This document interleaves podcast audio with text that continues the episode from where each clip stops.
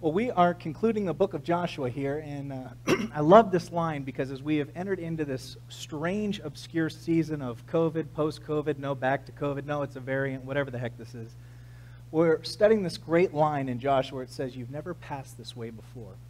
And the line comes at a very important piece where Joshua and the Israelites are getting ready to cross into the promised land, which is more than just a hope. It's a promise God made to Abraham uh, many, many years in, in reverse. And so they are looking to God to fulfill not only that promise, but they're also moving into a people group and a nation. And so as they're making their way into the Jordan River and they're watching the Ark of the Covenant go before them and split the waters, Joshua remembers God's faithful words Follow behind the ark of the presence of God, for you have never been this way before.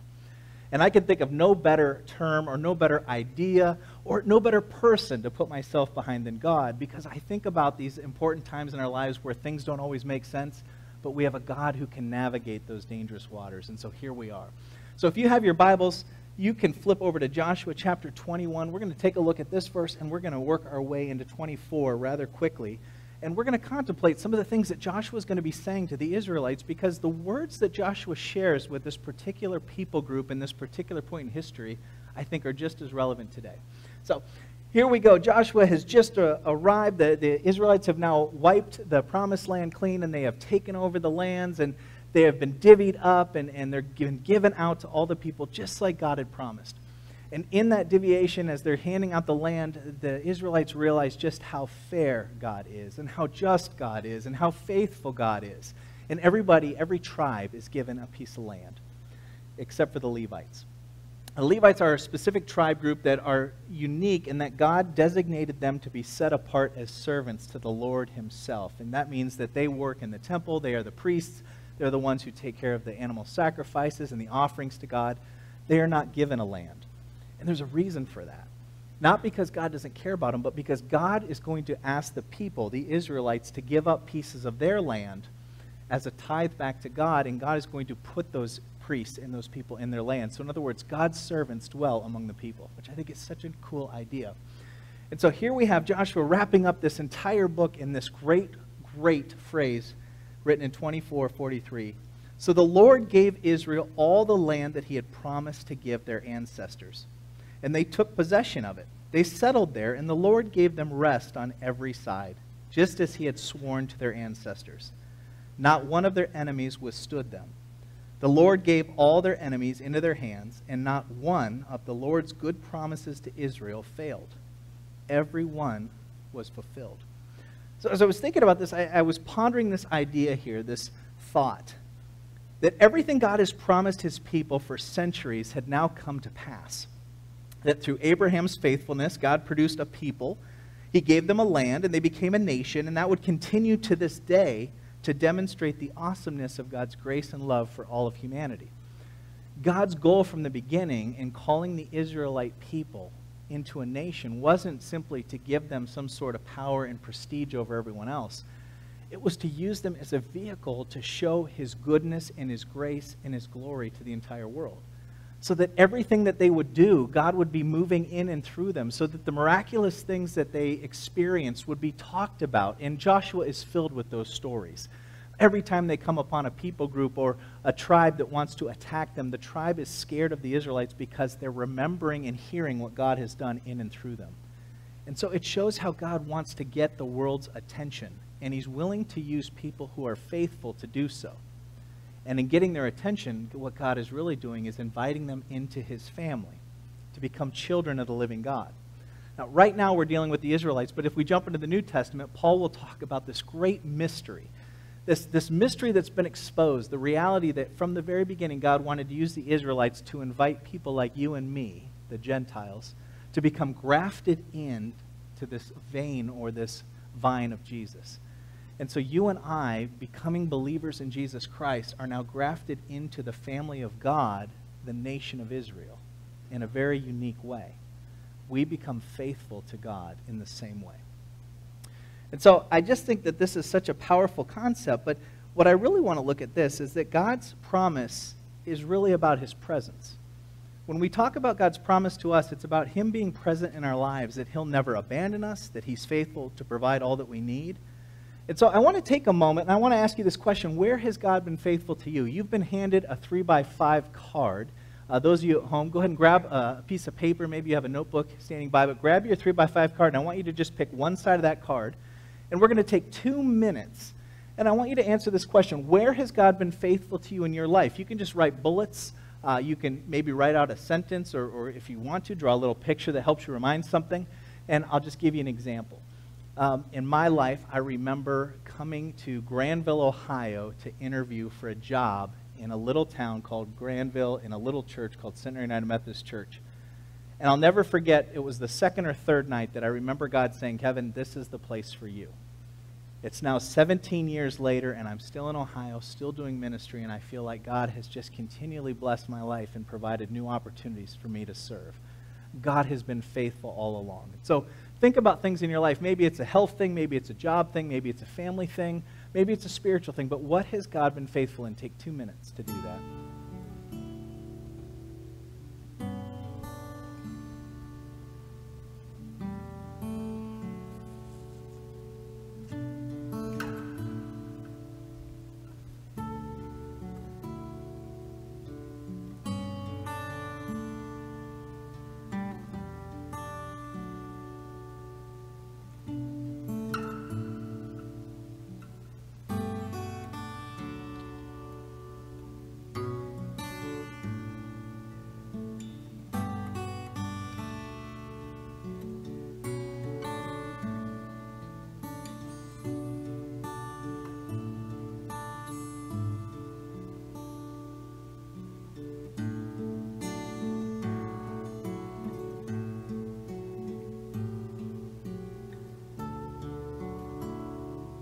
Sometimes I like to even think about those opportunities in my life that I didn't know would be a blessing in God's faithfulness. Maybe they were scary at first.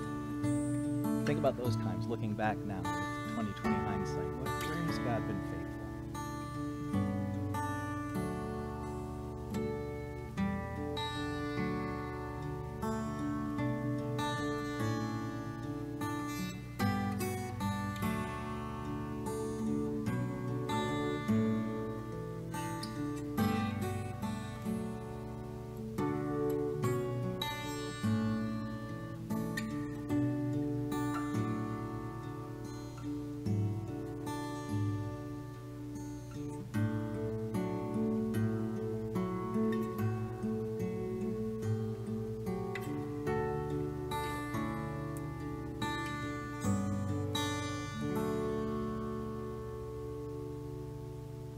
Think of my own life, I, I was just thinking about um, talking to my, my brother-in-law the other night and thinking, you know, all these years ago, my family grew up in Granville. My grandparents got married and had their first honeymoon in the Granville Inn. They bought a little house by the cemetery there in Granville. They sold that house. They bought another house, which is the one my family now lives in. I think about my mother growing up here with her sisters and going to Denison for one year and then going to California, and that's where I came along when she met my father. And now here I am, moved back to Granville, Ohio, and my sister and her family have now moved back, and now my mother has moved back. And I think, how did God know all that? And how was he able to orchestrate that? And wow, has God been so faithful by blessing our family with those kinds of relationships where we can be close? And so we now live about a mile apart from each other, which is just far enough to have your own life, but close enough where you can still be connected. And so I think about all the blessings. So go ahead and take a look at that paper of all those things that God has been faithful in and just say, Thank you, God. Thank you, God, for that. Now, if God delivered his promise to Abraham, to his son Isaac, to his son Jacob, then later to Moses, who would come and rescue the entire nation of Israel out of Egypt and give them a place in a land. Uh, and then call Joshua out of that same group to then lead them further after Moses died, then why wouldn't God be faithful to you? And the reason I keep coming up on this is because all through Joshua we get this message that God does not fail. That God's promise, although maybe it wasn't delivered in the time and the manner that Abraham wanted, that God is faithful.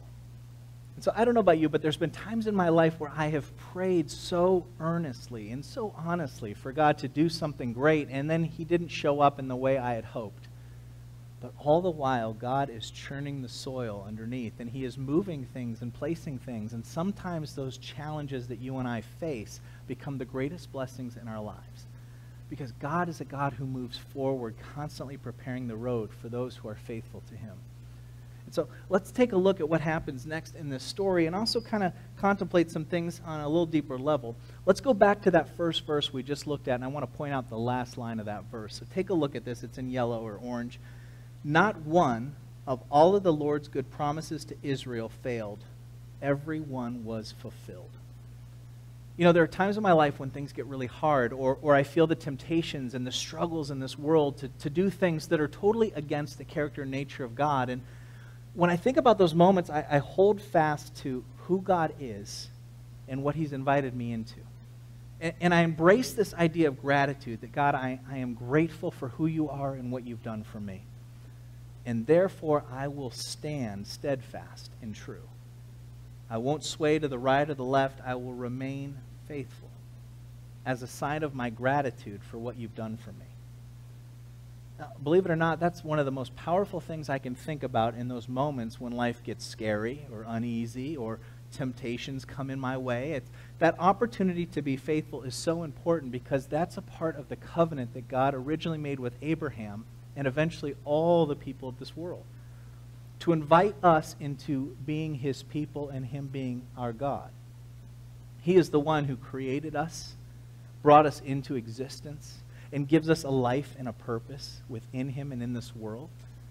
He, he is the one who calls us into a relationship so deep that he's willing to make a way where there is no way by providing the ultimate sacrifice of his own son That may sound chaotic to a parent that somebody would offer their own son out of love for someone else, but I want to point out something interesting about our God. Our God, being Father, Son, and Holy Spirit, is a triune God. That's three distinct personalities, but one God.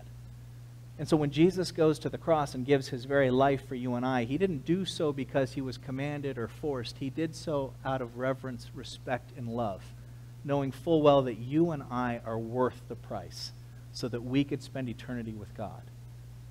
We're talking about a God who not only knows you intimately, but longs for intimacy with you. I know of no other God in this entire universe that wants those things.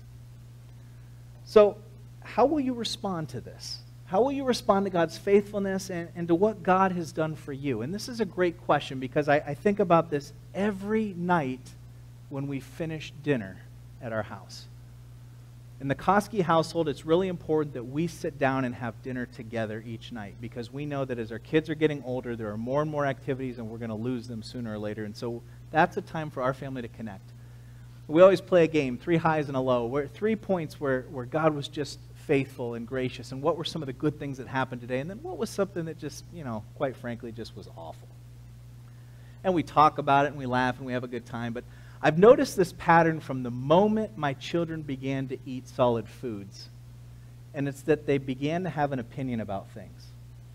And so it doesn't matter how much money we spend on the meal or how much time or effort we put into it. It doesn't matter if it's nutritious. It doesn't matter if it meets all the qualifications of a good meal. Sometimes my kids just go, I don't like it. And then sometimes I'll watch my kids finish the meal and walk into the kitchen, and they have to pass the sink and the dishwasher to put their plate down on the counter to walk out. And so we've sat our children down many times and explained to them that, you know, listen, we're doing this because we love you. We're providing the, the best meal we possibly can at our expense and our time because we want to provide you with the very best we can to give you nutrients and, and to give you life, to go through your activities. And so our expectation is that you would respond in gratitude. So it's okay to say, hey, I don't like it. But we don't want to hear I hate it, or this sucks, or gross, or what planet did this come from? That's usually when my wife cooks, not me. But that's really not true. It's usually my food that they say that about. Or when you're finished with the meal, you don't just throw your plates on the counter for the person who spent all that time preparing it to clean. Like, you do your part, you wash it off, you put it in the dishwasher because you want to show the kind of gratitude that you're thankful for the gift. We teach the same concept when my kids receive a gift, say at a birthday or Christmas, or, or maybe somebody just blesses them. And we talk about the importance of writing a thank you note. That it's showing gratitude that you understand that the responsibility and, and the enormity of the gift you received, that somebody took time and energy and, and perhaps finance to, to give you this gift. And so we respond showing the gratitude that we understand what that gift cost. You know, we do this in all areas of our lives, but I don't know if we always think about how we do that with our God. That He's the one that breathed you into existence, that He's the one that called you by name, that He gave you every hair on your head, that He, he made you uniquely you, and He allowed the life experiences you have to happen around you, and He allowed Himself to be a part of your life, and He now invites you back into that relationship with Him through His Son. And some of us have been walking in that relationship for years, but perhaps we've gotten a little laxed on just being grateful and showing our gratitude for God. And the Israelites are no different. And Joshua is constantly reminding them, as did Moses, and as does everybody in the future of the Bible, all through the New Testament, that our gratitude displayed to God for what He's done for us is best served when we are simply obedient. So there's an interesting part, I think it's in Matthew, where Jesus is talking to this person about the, the giving of gifts at the altar. And Jesus says, Yeah, that's all well and good to come and serve God with a gift or, or to provide something for God, but if you have something that's wrong, like a broken relationship in your life, you should leave everything at the altar, go and make that relationship right, and then come back to the altar because God desires mercy, not sacrifice. In other words, God is asking us to live a life that reflects the kind of thank you we should be giving to him for the life he's given us.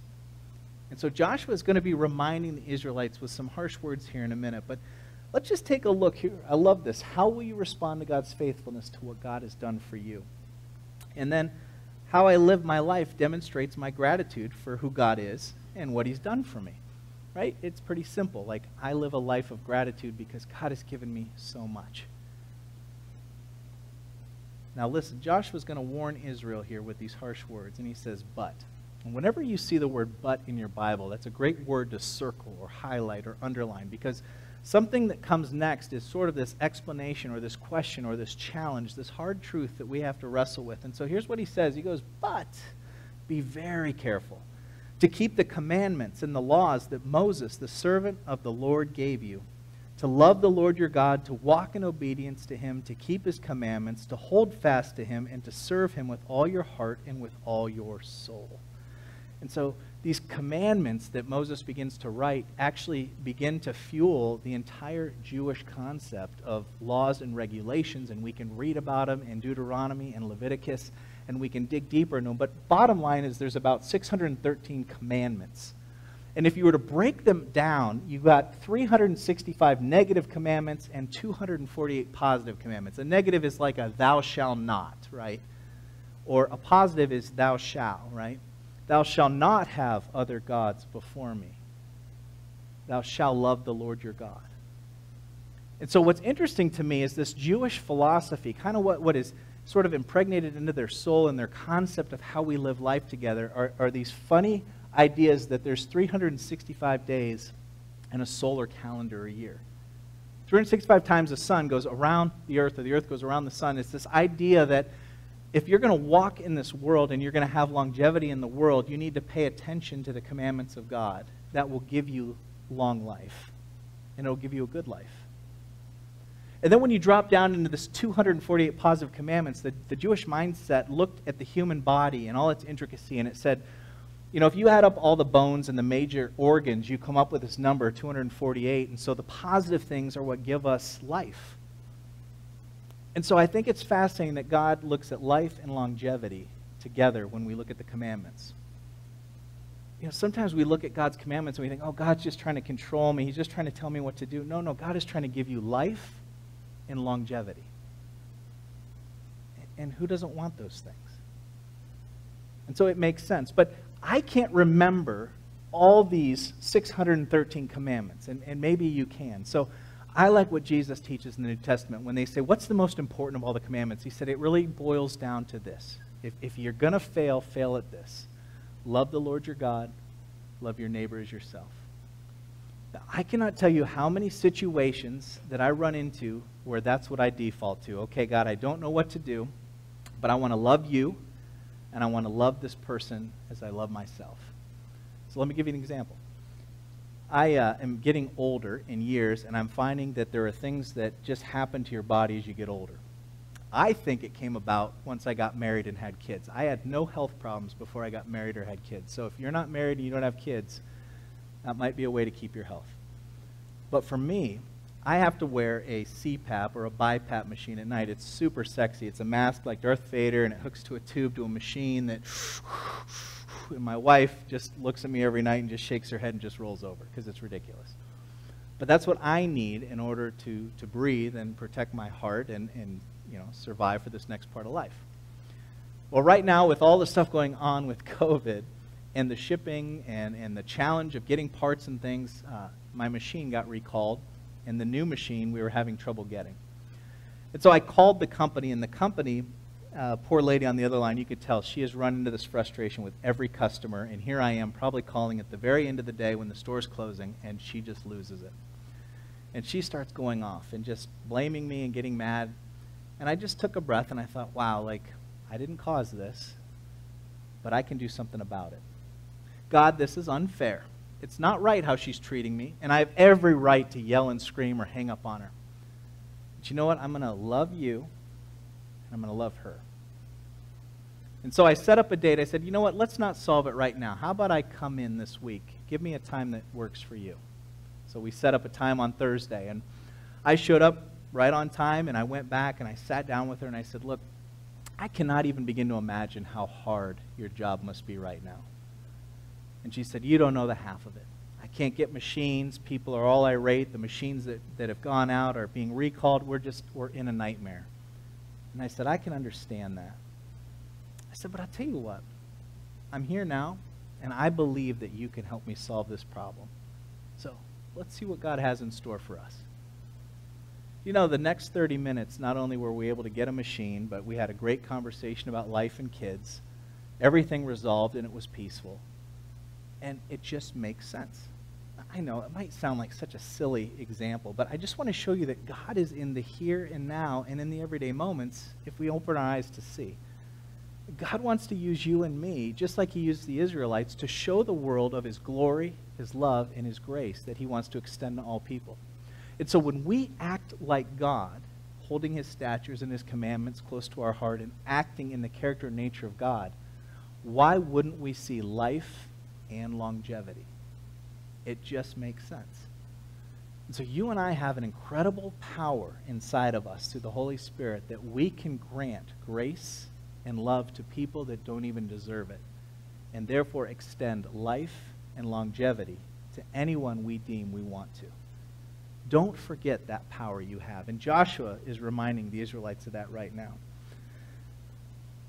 So, love the Lord your God, love others. Now, Joshua begins to give a testimony of God's faithfulness. You can find this in Joshua 24. In fact, if you want to just wrap up the whole book, you can pick it up at 24 and you can read through all the history. And it's so cool because God takes them from, from Egypt into the promised land and what he's done by separating the, the um, river and passing them over and taking down Jericho and all the countries that come after them and nations that try to wreck them and how God goes before them and wipes them out and makes a, a way for Israel to come into this land that there are no enemies that can stand in the face of God. And then he walks all the way through this history, and then Joshua says something that is so profound that Hobby Lobby has copied it and put it on almost every sign I've ever seen there.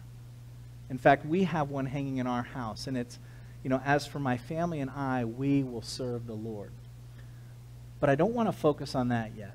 I want to rewind a couple verses and, and show you how Joshua gets to that statement because that is the powerful part for us today.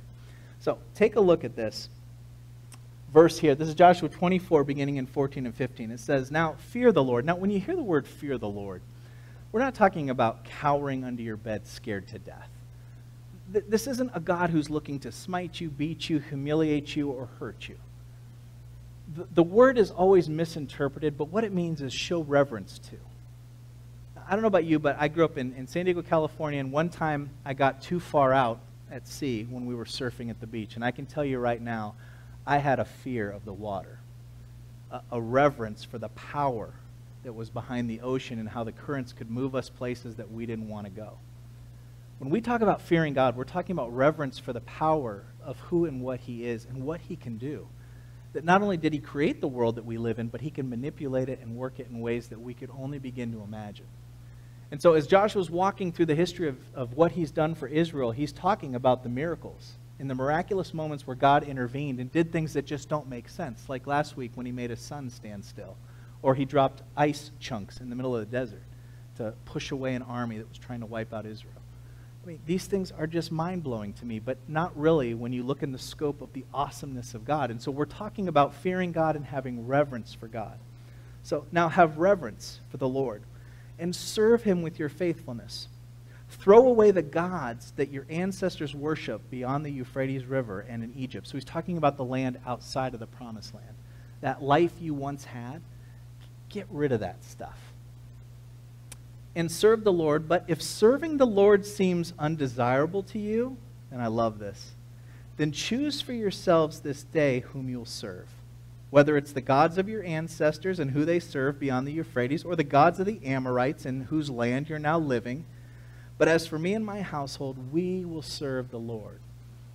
So if you can remember back into Genesis, it's around chapter 12 where Abraham is being called by God, and it says that he has to leave his father's family and his father's gods in order to trust this new life in this supreme God and that God promises him not only to have children, but an entire nation more numerous than the stars in the sky or the sand on the seashore, that he's going to then take those people into a land and give them land, and that they'll become the nation of Israel, the people of God. But Abram had to give up what he had for what God was promising him to get. Now, way back, this was probably about a month ago, we started talking about ways you can experience and encounter God on your own. And one of the ways that I explained to you that I like to encounter God is doing what we call formational prayer. It's really kind of an opportunity to just get away from everything, sit down. I like to listen to music without words so I can't sing along, and I allow myself to go to what I call a safe place. So in my mind, I go back to a safe place. For me, it's the house I grew up in. And, and I, can, I can tell you the smells. I can tell you what I see when the doors open and I walk into the house, into the living room, and I make a right down the hallway, and there's the fancy dining room that we only use once a year at Christmas. And then there's the kitchen and the breakfast nook, and, and then the hangout room that, that we would always watch TV in. And then out the porch was the pool in the backyard. And I can see the sun sweeping in and the, and the wind blowing the curtains. I mean, it's so real to me. But in that moment, I always go to that place, and that's my safe place where I feel safe and comfortable. And I encourage you to find a safe place in your mind where you can go. It doesn't even have to be a real place. But once I'm there and I begin experiencing all those things I just explained to you, where I am truly invested in that space, I invite Jesus to meet me there. And do you know what? Jesus always shows up. And when he shows up, it's an overwhelming peace and sensation that just calms my whole body. It's like from head to toe, it's like, oh, I just released. And I can I can just experience Jesus there. And sometimes he puts his arm around me, or sometimes he laughs with me, or sometimes he, he tells me something, or sometimes he wants to show me something in my life. And it just depends what God wants to do in that moment. But I, I practice this quite regularly, and the more you practice, the easier it is. But I want to tell you something that happened to me this week. I, I took my son to school. He goes to a, a school down in Westerville because my son uh, has autism, and that's a school that can better serve his needs. And so on the days I take him down, two days a week, I, I find a coffee shop to work at. So I'm, I'm in this Panera coffee shop, and I'm doing this formational prayer in public, which is very dangerous. I, I recommend you probably do this at home somewhere.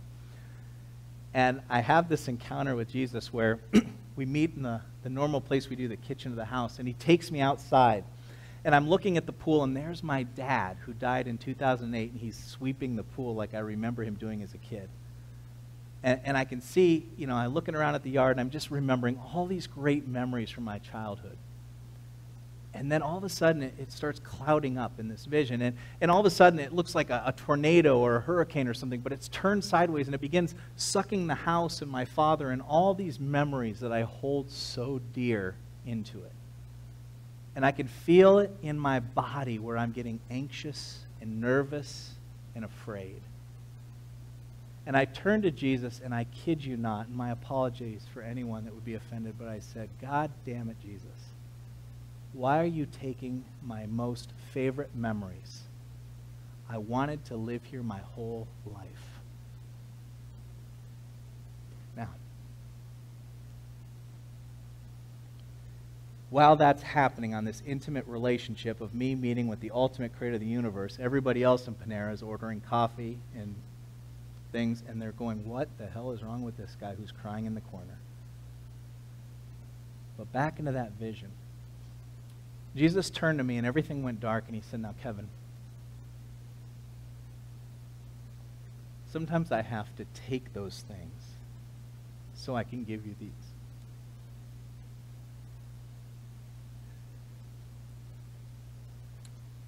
all of a sudden, out of the dark, steps my wife, Tammy. If I had stayed at that house my whole life, living in that fantasy and that dream of childhood, I would have never met my wife. And my son Gabriel comes out. My daughter Gwen. My daughter Courtney. And, and just to like rub salt in the wound of how silly I am, God also brought out our three animals the dog, the cat, and the guinea pig. And at that point, I said, Jesus, it's a little bit too much. But the point is this in that experience, Jesus is saying, Kevin, look, I'm asking you just to be faithful and to trust me. And sometimes you're going to go through really hard things where things seem like they're being pulled away from you or taken from you. And it may not seem fair or right, and you may want to even cuss and scream and yell at me but I'm doing it because I can't give you the blessing of the future unless we remove the things of the past. So Abraham had to give up his past to step into the future. And, and not just Abraham, his son Isaac, his son Jacob. Moses had to give up something. Joshua had to give up something. And you're going to have to give up something. So, if you're willing to go there in, in this space or at home, I, I, want you just to take a second. If you have your 3 by 5 card, flip it over. If you're at home, grab another piece of paper, find another space. And, and I want you to begin thinking about what do you need to leave behind in order to show gratitude for what God has done and to embrace the promise of the future? So, what do you need to leave behind? what are some of those, those things? I love the term of false gods or false beliefs or, or bad experiences or whatever, but I, I also think sometimes we have to give up some good things if we're brave enough to step into the future that God wants with us. But don't forget, God's presence is always with us, it's promised and guaranteed. So take the next two minutes, and same thing, where I'm going to play a video here or a song, and, and I want you to begin thinking about that through the power of the Holy Spirit, what it is that you need to give up.